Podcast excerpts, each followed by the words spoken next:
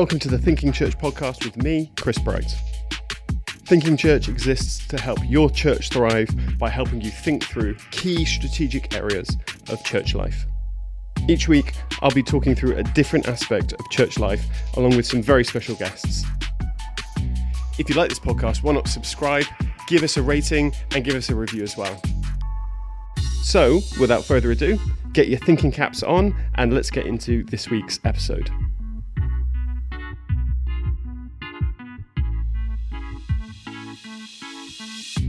Welcome along to this week's episode of the Thinking Church podcast.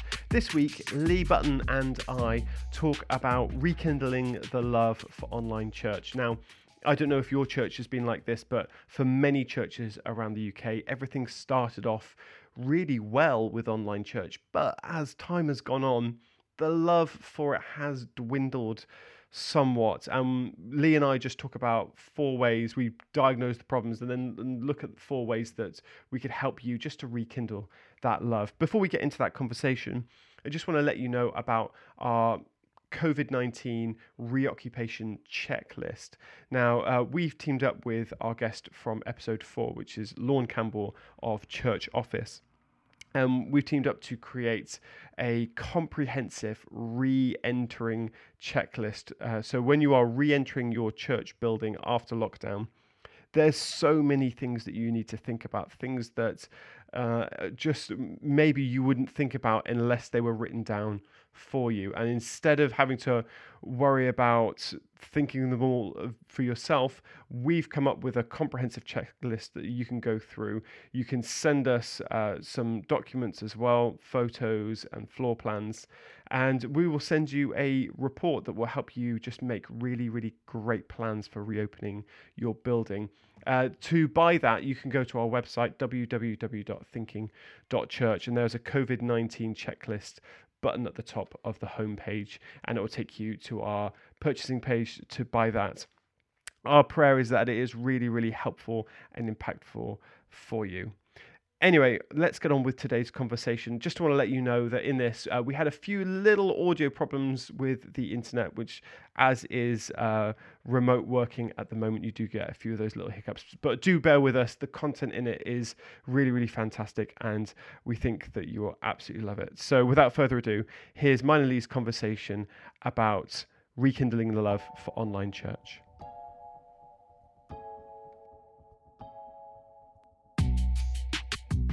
Okay, so today uh, we're going to be talking about rekindling the love for online church. And Lee, it started off so well. Um, why did it start off so well, do you think? I, I, was waiting for this one to start with what went well at the beginning and then go, wow, n- nothing. It's like, I think people have got mixed experiences of what happened in that rapid, rapid moment. Um, so as well as what went what went well, people transitioned and found out that change can happen in a short space of time uh, if it if it has to. But at the same time, some people also found there are a number of obstacles to going online well. So I think you know people quickly recognise that we've got devices, how people can look stuff up, how people can actually get engaged with what a church is doing or with just with online material. Actually is probably simpler um, and maybe some of the barriers to entry were fewer but other barriers to quality were higher. Um, you know we all found out that laptop cameras aren't as good as handheld mobile device cameras and you know some of the technicalities and things. But overall we found at the beginning of all of this that change can happen quickly and people can all come with us. And at the beginning, I mean, we we put uh, out a webinar just saying how simply you can get online, and and, and I remember at the start of COVID nineteen and the start of lockdown, it really was this race to just okay, can we just get something up online mm. quickly? And it's just looking at okay, you know, what platform are we going to use? What can we do this Sunday? And it was really we had to do that and and and i think what was amazing to see right at the beginning was just there was a lot of fruit that came from that and a lot of people you know we started to see these you know numbers that we thought oh we never thought we'd see that or, and then you start to see you know uh, on Facebook Live, you start to see those people just having a little look in on a service that you thought, oh gosh, they would they would never walk into a church service, but suddenly here they are. They're having a little look in, and um, and you know, and then the uh, the numbers came out. I can't remember if it was a, a Guardian article that came out, which said that I think it was over the first three months that that 25% or 20% of the UK had engaged in a church service in some way, and it was all looking pretty rosy. Um, yeah, I think there's part of that though that you know, let's say if you if you are on Facebook, and you know, the average number of friends that people attribute on Facebook is, is is quite high, more than we probably interact with on a daily basis. But if all of a sudden you're showing, you know, is live watching church, or you create a watch party, suddenly the intrigue and the ability for people to look in silently without a high level of commitment is easy whereas maybe you had never extended that you know the invite to the physical church building because that's that's quite a big commitment for a lot of people still. And you're committing to an hour of your time and you can't get a snapshot and you can't do it on your own terms.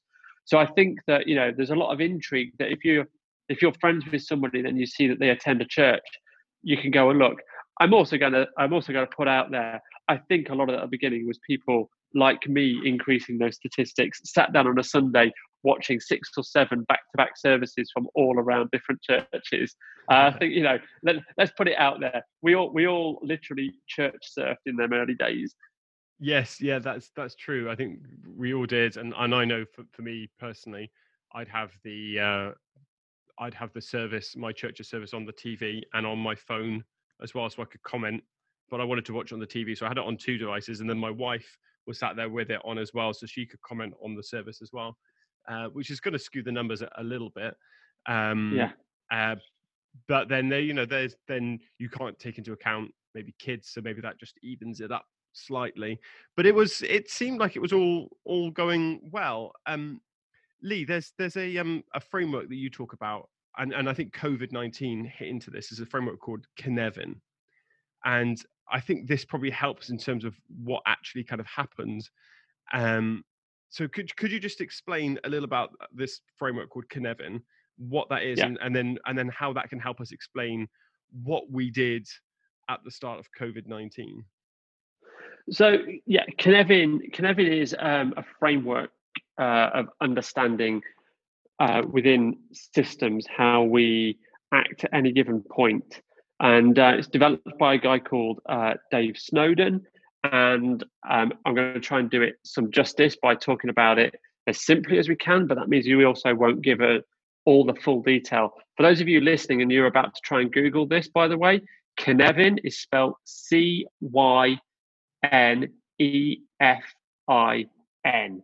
And it's, it's based word, on, it? it's a Welsh word and it, it, it, roughly i don't think it has a literal translation into english but i think it, it roughly comes across as the place of my many uh, belongings or some, uh, something along those things now the Cynefin framework uh, is divided up um, into these uh, sectors so there's like five areas five regions of which uh, four of them are, are mostly dominant and there's a middle one which is referred to as disorder and it's basically around we we can encounter things that are uh, simple. This is where you know it's best practice. It's where the relationship between cause and effect is obvious. So that forms one area. Simple. There is complicated. This is where cause and effect requires some analysis, needs some investigation. It's where you'd go to an expert. It's a thing that I might not know, but somebody else could know. So therefore, I'm going to go and get somebody to you know give some knowledge on it. That's kind of good practice. We then come round, there's also uh, complex. It's where we can only really look at what happened in retrospect. And this is emergent uh, practice. But then there's the, the, the final one is where we get novel practice. This is where there is no relationship and all things are off. So we're we're going to act first and then we're going to sense and respond according to how we acted. So it's act first, then sense, then respond. And this is the chaotic uh, domain uh, of, of, of, the Cynefin framework. So that's it in, in, in a nutshell. So you can think that, you know, some days, um, you know, some things there are known solutions to, and it's very easy. They're very simple. We just crack on with them, and it's all there. Um, a lot of the time, we are actually probably working somewhere between complex and complicated. You know, we're trying to work out a way to go forward, and we'll know in retrospect, or we just need some expert knowledge to help us on our way. But I think realistically, at the beginning of the COVID lockdown, you know, I, I, I would say that we were forced into a situation where we needed to be doing something. So we acted first. And then as time has gone on, we should be moving into the sense and then respond to actually shape our understanding um, so that we can move through to bring it through the other domains um, and hopefully end up at a point where we've got good practice and best practice simple solutions that we can that are repeatable but at the minute we're we're probably just coming through the act side of it and moving towards sensing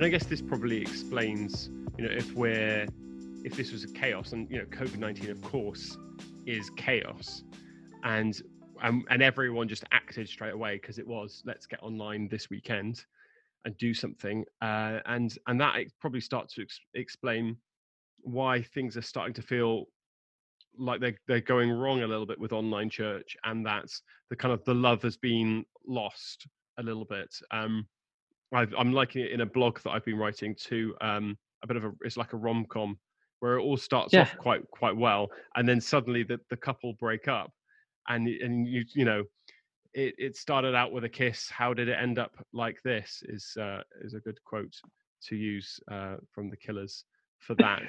And um, this, this is this is not the example I was going to give. I was going to say here's here's one right for for right back at the beginning, and maybe this is it everybody needs to act on that first day to get some communications out, knowing we weren't going to physically meet. And you had a bunch of numbers, and you just went, people have got WhatsApp. So you acted and sent out a message to 50 plus people in WhatsApp, which was great because it got a communication out. But how quickly does that actually descend into chaos when you realize that WhatsApp does not scale that way for group communications? Okay. So, like, you know, we acted and we got something out there, but now that we're beginning to sense, people are not liking this method of communication and respond. It's like, well, we need a mass communications method that actually will scale and allow us to have better control over how we can find and receive and digest the, the messaging that we're given. I think that's put, you know that's a good one uh, for, for, for kind of like what many churches would have would, would have jumped to. Um, uh, but I, I, do love the Killers reference. the Killers are good.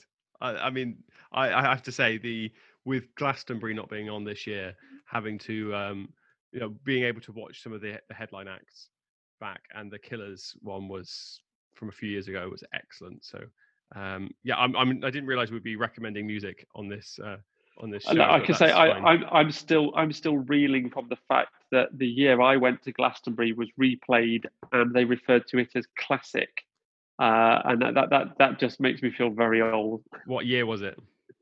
Uh, that would have been '97, and it was Radiohead. OK Computer. They were the headline act. What an album! That's one of my favorite albums. That's brilliant. Well, yeah, just, and along, and, along with Prodigy, uh, they were the other headline act on one of the other nights. So, there we go. Yeah. Anyway, apparently cl- classic. Should we get? should we get back to talking about online? Yeah, yeah. Let, us let's, let's move on to what we're really talking about. segue there. Um, okay, so uh, so we it's, we started off by acting, and yeah. we did something, and now we're starting to realize that you know that sensing, and I think people are starting to sense that like what we did at the beginning isn't really working as a long-term strategy for online church. Um, so what we need to start to do now is the sensing is starting to happen, and now we need to think about how we're going to respond to that.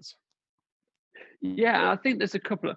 We're not normally pushed into appraising something new this soon into a new process. Like you would normally give things a much longer time to kind of like, you know, breathe, but you've also probably considered it for a longer amount of time before you implemented it. Whereas this, when you're acting and sensing, it's almost a constant cycle. And there's part of me that wonders, I, am not sure, um, this isn't just like a church thing.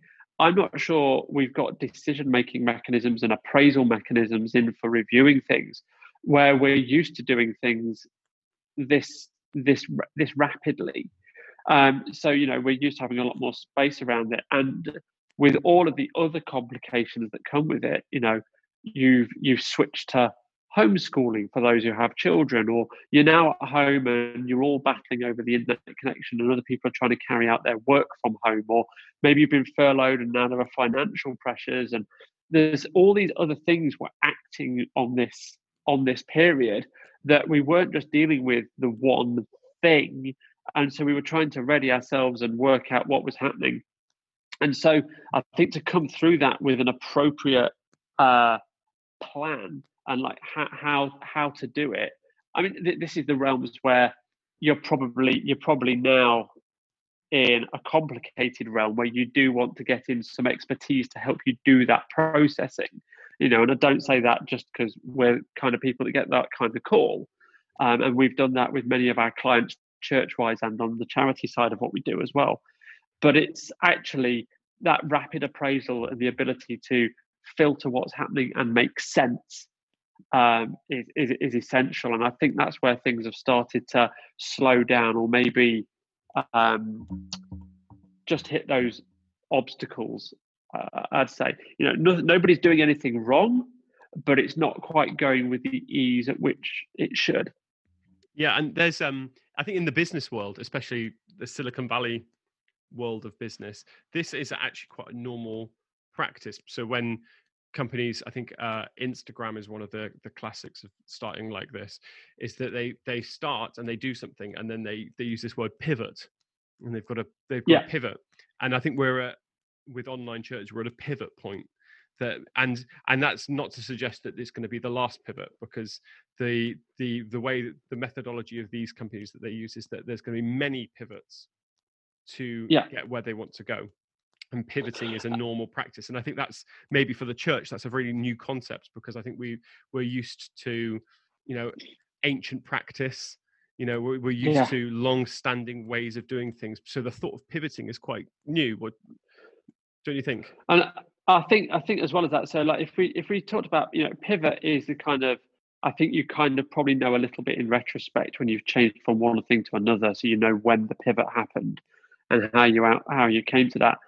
Um, we'll, we'll, we'll go if we're talking about kind of like we, we often talk about you know like the, the culture change and we're actually now trying to put things in place systems wise that will lead us to a culture of people still doing church in this new we keep referring to it as the new normal. Mm-hmm. But like going forward, we've got you know some people are returning back to buildings, some people can't. Some of this is still online.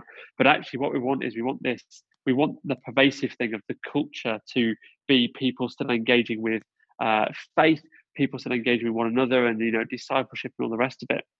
Now, if you're going to change a system, you are looking for multiple interventions rather than changes per se.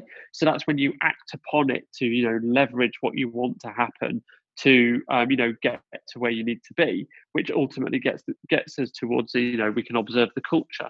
So I think you know those those interventions at any particular time to stay, for want of a better term, viable are the things that actually lead to those pivot moments. And you know, there's a there's a there's a classic story of these guys, the Silicon Valley startup that set about creating some enormous online game, and it it wasn't really going very well.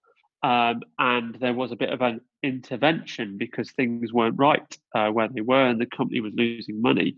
But they realised that they had a feature in the game that was working very, very well to do with uploading imagery, and that became Flickr, the photo sharing website, of which some people will be more familiar than others, but it's it's a big deal. Yeah, um, yeah. and I'm like, that's that's so people that started out trying to make a game ended up inadvertently creating Flickr. You know, you know, how great is it you can accidentally create a billion dollar uh, business? And that's wonderful. But not not satisfied with doing it once, they then went back to try and take another stab at creating this game, and it didn't go very well. And there was another intervention, and they were working out what was going wrong. But they realised they'd made a really great communications tool as part of this game the second time round. That became Slack. Now that is a brilliant, you know, couple of accidents uh, for for an organisation trying to make a game. But I've seen too many people push forward, you know, with with this metaphor of trying to make the game and not recognizing the pivot points which could have created and innovated the new things that were great in their own right. Yeah. So this persistence, like so, churches, um, we we sometimes want to push forward with this thing that we think people want, but actually, if we actually responded to that intervention and actually took stock properly, we could pivot to those things to create something new, which was better than we could have imagined. Um, and I think that's that's definitely something we need to to bear in mind and, and look at as we go through this process. What happens if we intervene correctly and appraise where we're going? What is what does that become?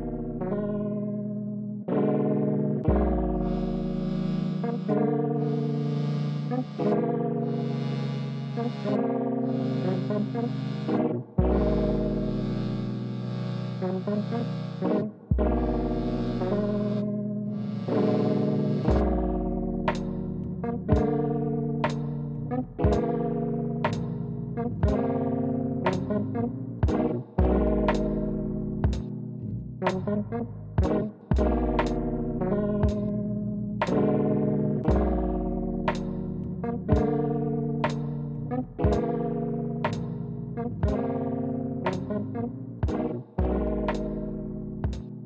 I, so when we're starting to think about how we can start to respond and start to pivot, um, we don't say to. So uh, there's a famous book, Start with Why, and I, I love that book. Uh, but we don't actually say to start with why. Um, we're starting to say to start with who instead, and um, this is because my background is is in marketing, and um, I know that in the in the business world, the old style of marketing was that you built your product and then you try to convince people to buy it. So that's Yeah. the kind of old method. Um, so you try whatever tactics and offers and all that kind of stuff to make people buy your product. Whereas a new version of, of marketing, which completely links into how these companies that are pivoting are doing, what they do is they start with their target market in mind and they design the product for their target market instead. So let's let's put that into the, the ministry world. We don't push ministry on people. We design ministry for people instead. Yes. Yeah.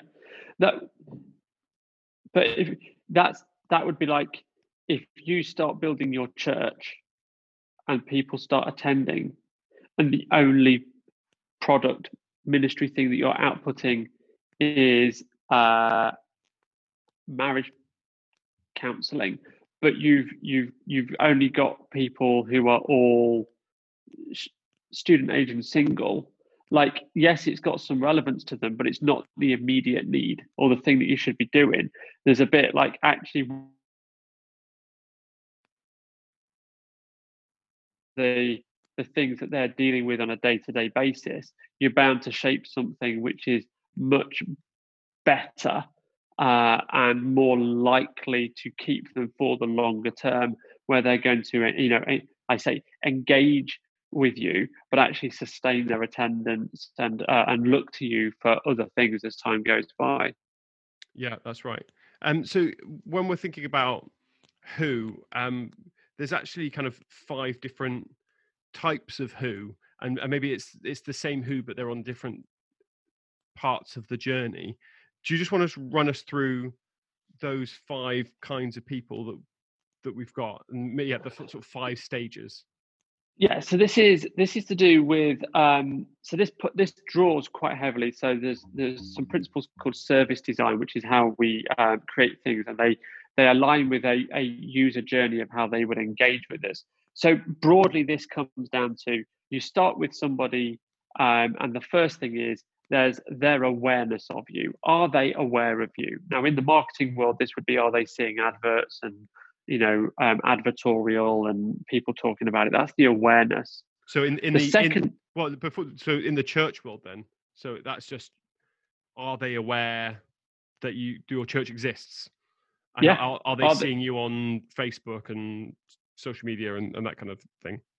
yeah, are people talking about you? Do they see your ads? Do, it's in fact, it's all of this stuff holds true, regardless of whether we get put off by business speak or not within church world. Look, all all things are created by God.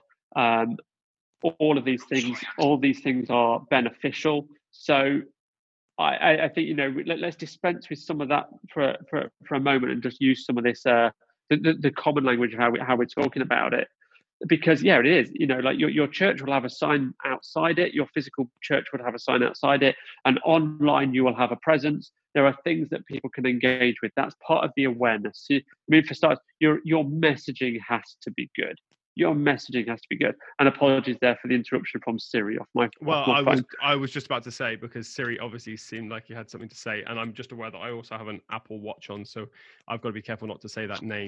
And bring this is what happens. It's the uh it's the uh you you you lift it to activate it and i talk very animated with my arms waving all over the place so it, it happens frequently Yeah. um, Well, no, the so- next one is yep sorry go ahead I was going to say let's go on to the, the, the next one. Uh, our um Yeah. our internet is is, Yeah. is lovely. Let, what's the next next stage? So awareness is the first one. Let's yeah so moving from awareness to consideration this is where they start to actually weigh up whether it's you know they, they they've seen maybe the, the the need for them to uh to to look into this in more detail. Are they going to consider you or you know or someone else? You know in in business speak would say as a competitor. But then there comes the point after consideration where they actually move to acquisition. So you know in church terms this would potentially be attendance. This is where they actually you know pop in take a look um, and, and, you know and gain more of that following acquisition we move to uh, service. This is where they're you know in, in church terms this is the, the programs and the things that we put on that would help develop them. But in terms of buying a product this is the follow up this is the uh, are they making sure they're using it right and all the rest of it. And then it moves on after that. After service you move to loyalty have you now got that recognition where they stay engaged with you and you are now their go-to people for you know the stand by which they want to do all that? Will they now only buy brand x um, or do they look to brand x for all of these things because they just like what they're what they're about? You know there are loyal you know fans of certain brands out there that just like swear by them because they've done probably a really good job everything from the awareness uh, all the way through the consideration acquisition uh, service and loyalty. So that's broadly what we're looking at here and it really really ties into the you know you've got the people who are currently in your church they're at your service and loyalty stage more than likely and now because we're in an online space this is a lot more about the awareness and consideration before we get them to an online or an in-person meeting um, which is where messaging and all the rest of it chris. And this is i know this is like you know your thing you're sort of like no get clarity on this. But this is this is where you've got to come into your own with how you're uh, putting yourself across at that point. That's right, and I, think you're absolutely right when you said that a lot of churches will have people in the kind of service and loyalty area, and so they've they've got a, a, a loyal base, a loyal core of people. But in re- in reality, what we the people that we need to reach are the people who are in the awareness and consideration stage, because they're the people that are going, okay, well, uh, is following Jesus for me? Is this the life I want to lead? Is is there anything to this? Is this real? So these are the things that at that, that stage we need to be interacting with those things. So we need to design our ministry for the who, um, which is the people in that kind of awareness consideration stage, and also, but it also needs to be uh, for those people who are loyal and are, that love it every single week, and so that they get something out of it every single week. Now, you can still have the same we talk about uh, thinking church psychographics so attitudes interests and opinions they would all you know they they're all in the same space as that they're all in the same psychographic but they're different stages of the journey. And so that what it means is we just need to think about people who are at awareness and consideration and also people who are at service and loyalty. Because so and, and this has been the the traditional problem with you know the seeker sensitive church movement which was that it's just all going towards awareness and consideration and not making it something compelling for loyalty and service. And we need to have both. You need to have depth and, and, and yeah. width in that in that and sense. i think we have to be very careful there as well that during this phase and we touched on some of the numbers and things at the beginning is that when you count uh, engagement that a lot of people like that when we're counting the awareness that number is generally quite high. And because it's quite high, we feel quite good about it. We kind of like the big numbers. Um, it makes us feel better about what we're doing. But actually, that that metric of just pure engagement is counting people in awareness and consideration stage. This is like counting first time guests, which is brilliant because you need first time guests.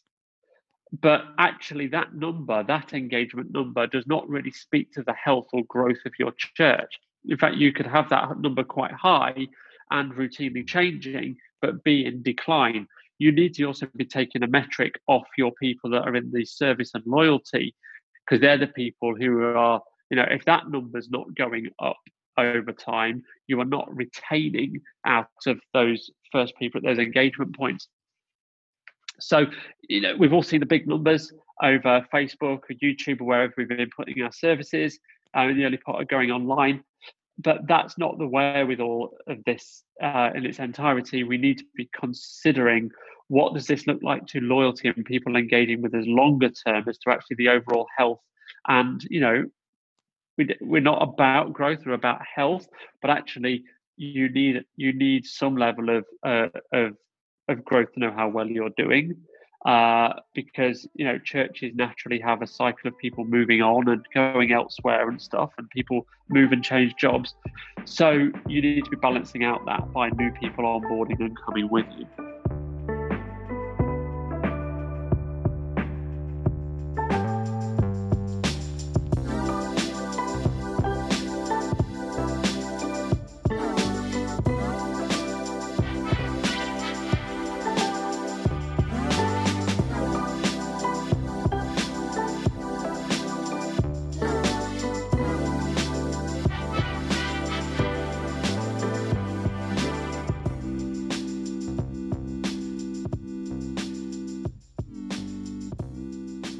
So we've got uh, four ways, and this is not, you know, this is not an exhaustive, exhaustive list at all. But these are four ways that we think that churches can help think about how. You, I'm titling it "Rekindling the Love for Online Church." So how we can help them get the love back a little bit, as it so were. So which which character does this make you in the rom com? Um, I think that makes me the the best friend the best friend character, you know, that, that comes alongside and gives them a bit of a pep talk. Um, you know, in the film, they always reach this part of the the movie where it's it's called the Dark Night of the Soul, and maybe as a church we're uh, in that with online church a little bit. And there's always someone that comes, you know, it's normally the best friend comes along and says, you know what, if you want if you want the girl or the guy, you need to fight for them. And um, and they always go, yeah, okay. And then they get this this new plan to you know and and and then it all ends happily and maybe this is you know this is what, what we are in this situation. We're the, we're the best friend that comes along and gives the uh, gives a little bit of a, a, helping hand and gives a bit of a pep talk. And here's four and so we've got four ways that we we think that on uh, as an online service you can just it's simple things that if you just put them into practice they're just going to help especially in that awareness and consideration stage. And the first one is getting clarity on the purpose uh, Lee, talk us through that. This is why why you're doing it and how you convey it. You, if you're going to do these things, you've got to know exactly why and be able to tell people that succinctly and clearly, because people are attracted to clarity, and clarity wins in in this situation. Yeah, that's absolutely right. And and it's thinking about for every service. So for for live services, that sense of going, we don't you know, we can see how it all works out. That that can be okay. It's not great, but it can it can get over the line in a live situation. But when it comes online, if if you don't know the purpose of what you're trying to do, then there's no reason why someone's going to decide to join a service. So you've got to be really, really clear about what you're aiming to achieve. And I guess that what that does is that brings us on to the, the point two, which is think about what makes you click a link. So when you're going to go and look at, a, you know, if you're going to watch a video on YouTube or Facebook or, or whatever, what makes you, and Lee, I'll ask you this to you, what makes you click that link? Oh, this is uh, we talk about so there's clickbait. It's the way a headline or a link is shaped that makes me think there is something after it which I now want to engage with or know, so that it's it, it's got to be enticing or incentivized. That's what makes me click a link. There's just things we can't get away from here that are just human behavior. Um, we can't resist it. Now, don't go and make all your headlines look like the cover of like OK or Hello. Don't go doing that but there is a way that you could do this in you know to the, the link has got to have something in it. If it just says sunday service like i don't know if that actually tells people what they're going to get. You might know there's some hidden knowledge there. They might just be after the latest kanye album. So yeah. we've got to be very clear. So it's it's worthwhile saying something. This is where we would probably consider like you know the thematic nature of how you teach or what you're about to put on there is a way to actually hook people with what you're saying that they're like going oh no there is something there that will apply. Um, and we're seeing lots of it. There, there are dozens of examples out there you don't have to read very far and even just look at the ones that you were willing to click as to why they work. Um, and uh, yeah, and follow through with that as a kind of action. And don't be scared to also change them. Like if you put one up and it doesn't get much traction, change it. Try again. Yeah. Like I actually have a look. You can get metrics and stats on all of these kind of things these days. You can even do what's called A/B testing, where you can put two versions up of a link and see which one gets the most traction, and then go with that. So you, there's there's things you can do at varying levels of complexity, um, but start simply. Write something that's clear, uh, but also kind of enticing and incentivized for people to actually follow through with click. Yeah, and there's three different things. So it's the it's the name of the service. So like you said, don't just call it online service, which I think a lot of churches do. But what is it that's in the service that you're going to be talking about? So you know, if you're going to be talking about prayer, then then write a really interesting title that's going to help make people think, oh, I'd like to find out about prayer. And that's that's really really good. The the other thing is the thumbnail. The thumbnail image is so important.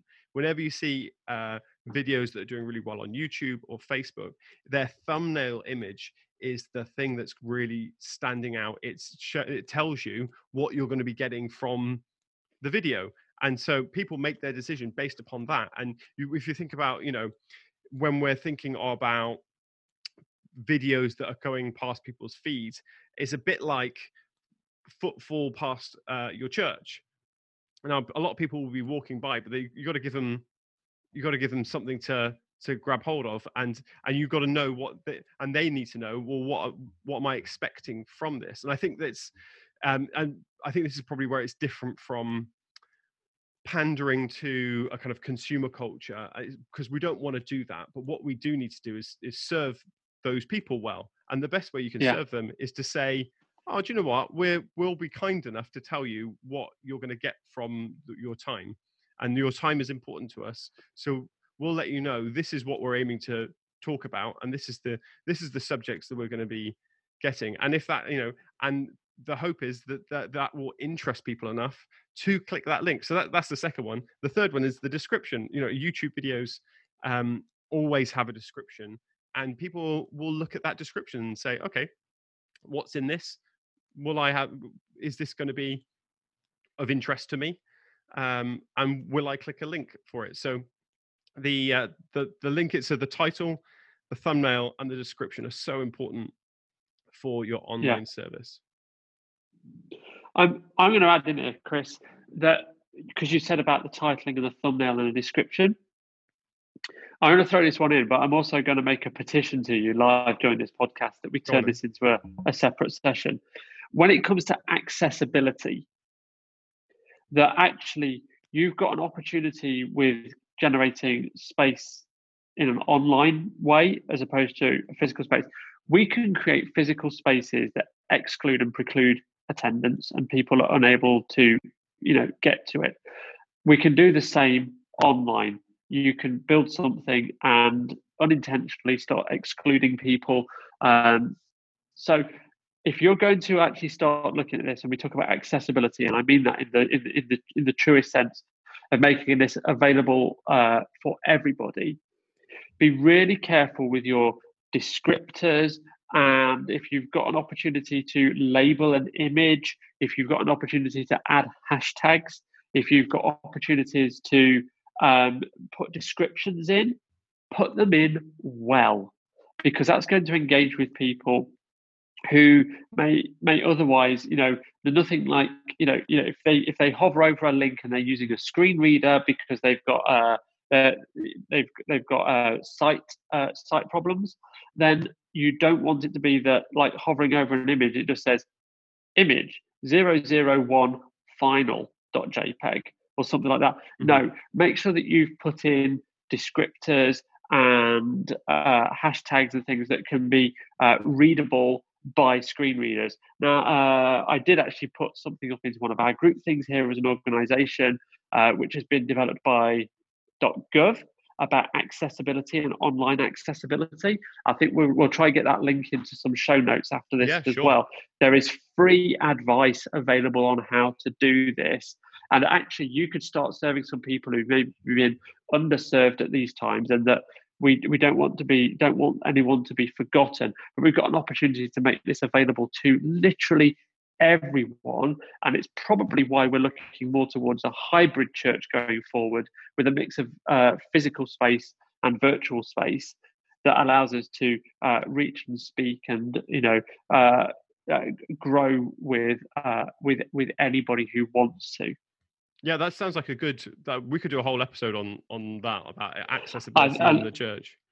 I think I think we will go and find an expert. Uh, so if you're listening and you know somebody that could help talk into that, who would uh, we, we'd love to meet with them. So you know, get the word out there. We that's an episode that we'll be coming to in the future. Yeah, drop us an email. Hello at thinking.church for sure.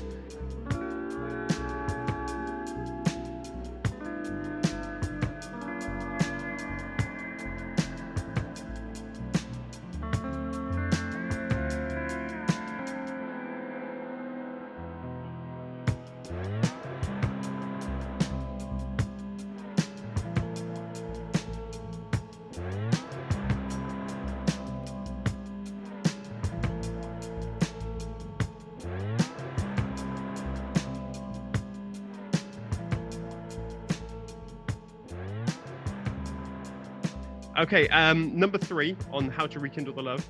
Tell people in advance.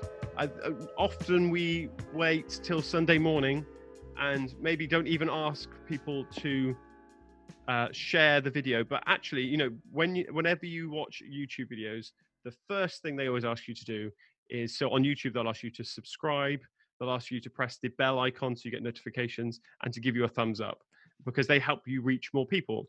And same with the, the, podcast at the beginning of this podcast, we say, you know, give us a um, a rating and give us a review because it helps us reach more people. And that's it's exactly the same with your church service. But what we don't do is we don't put out a link in advance often and just say, here's the thing to click. And uh, it, I think it's really it's really interesting. It's, it's you know it's a bit like opening your shop a minute before you, you know it's not really going to help, is it? it? Just putting that link up when it's live. Yeah, it's yeah, it's not the same as you know. We've all got addresses for physical buildings and they don't move. But it would be like being itinerant and announcing your location minutes before you go live every Sunday. You wouldn't yes. do that. You would announce well in advance to let people know the links in advance and create a great process for that. Yeah, absolutely. Uh, the last one is to give a clear next step. And I think what's important to think about here is that um, so when we had Dale Sellers uh, of the 95 Network, um, and he was just phenomenal. It's uh, episode one. Go and watch it, uh, or listen to it. Sorry, not you can't watch it. You can you can listen to it. Um, but on that one, he said that his church they get an average watch time of about six minutes, and we know that from Facebook the average watch time for any videos is 10 seconds. Um, now we all know that some of the you know it's because autoplay is often on on people's feeds, so that's going to play.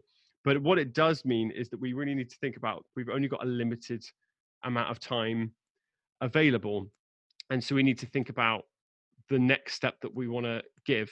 Um, Lee, do you is there anything you want to speak in to that about thinking about creating a clear next step? It, I think it, it is that simple, but it's easily forgotten. Actually, you're trying to get people to go away thinking about something and giving them a reason to come back to you. So, a clear next step is something actionable that they take away that they can implement. It's just good practice. If you know what, it's better than good practice. It's best practice. Yeah. Yeah, absolutely. And I think, um, and so on YouTube, you can actually put in uh, links within the video if it's going out later. Um, you can uh, on Facebook you can pin comments so that if when people go in they can see a pinned comment and that'll be the first thing that they'll, they'll see.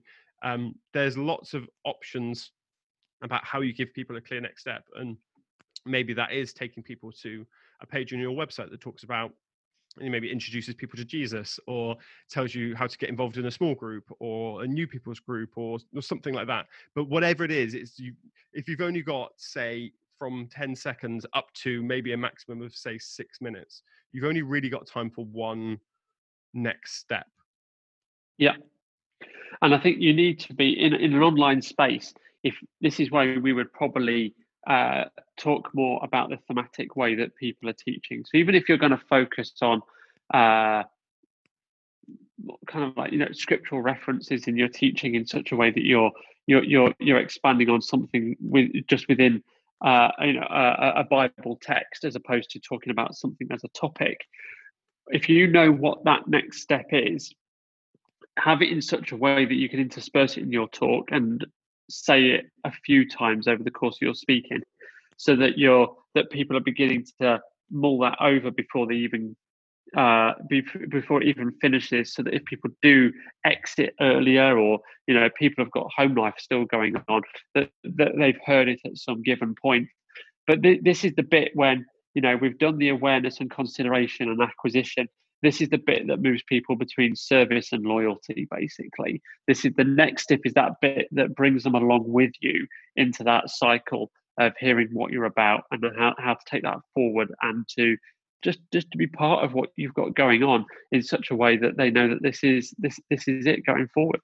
Yeah. I mean if i was to add a fifth one in there which i know i said four but if i was to add a fifth is that uh, i think sometimes we're we're we plan too much for the live and that what yeah. we recognize is that actually there's there's apart from maybe reading out a few comments on online there's not a lot difference between that and watching it later so i think being more comfortable you know it's it's it's a shift i think for us a bit like you know going from tv that comes on at a certain time you know bbc one to netflix where you can just watch it whenever you you like and there's a subtle shift but for the church that's actually now starting to happen that we put these things up and there's still you can still have this live aspect but but actually more people will probably interact with it later and that's okay and so it's not being too head up about the live numbers and the live figures and actually design your service for those live not just for the live numbers but for the people who are going to watch it on demand as well because you know, yeah. why not? Why not? You know, if a group of friends are going to come together and watch the service together, but they're going to watch it on Monday morning, that's great. Why not? So think about, don't just think about the live event. Think about how you can create the service that's can that can be uh, watched back. It can be watched on demand, which means not not probably putting too many live moments in which become unwatchable when you watch them back. Think about it. If, if it's all designed for live and it doesn't work when you watch it back, majority of people are going to watch it on demand because they can. Yeah, absolutely. And if you want some good cues about how to do that, reference some primetime TV because they are all going out now on plus one channels and the day after as repeats, but they still work when you watch them as repeat, even though they are live shows. Yeah. They know how people are consuming entertainment. The thing is, is that people's lifestyles and the way that we're having to move and do stuff these days, and particularly if your church, if you're at home, I don't drop my children off into any kind of children's church or kids ministry. Mm-hmm. They they are with me, so it's not always the best time for me to listen, or you know, with my wife and actually take on board what's being said in that moment. So sometimes we'll watch the worship together. It's difficult to engage with the actual talk. And then we're there for the kids piece that happens afterwards with the kids engaged with. We are going back and watching that later and after after the fact. Um, through just through practicality. So I think yeah, we've got to be got to be aware of that uh, through the whole piece. Well, thank you so much for joining us for this week's episode. Online church is really going to be a such a key strategy for the ongoing future of churches in the UK. So we want to do our part to help you rekindle the love for online church. Uh, don't forget that you can check out our COVID 19 reoccupation checklist. If you're looking to get back into your building, then you need a comprehensive plan to do that. And uh, we've got that on our website, www thinking.church. We'll see you next week. Bye bye.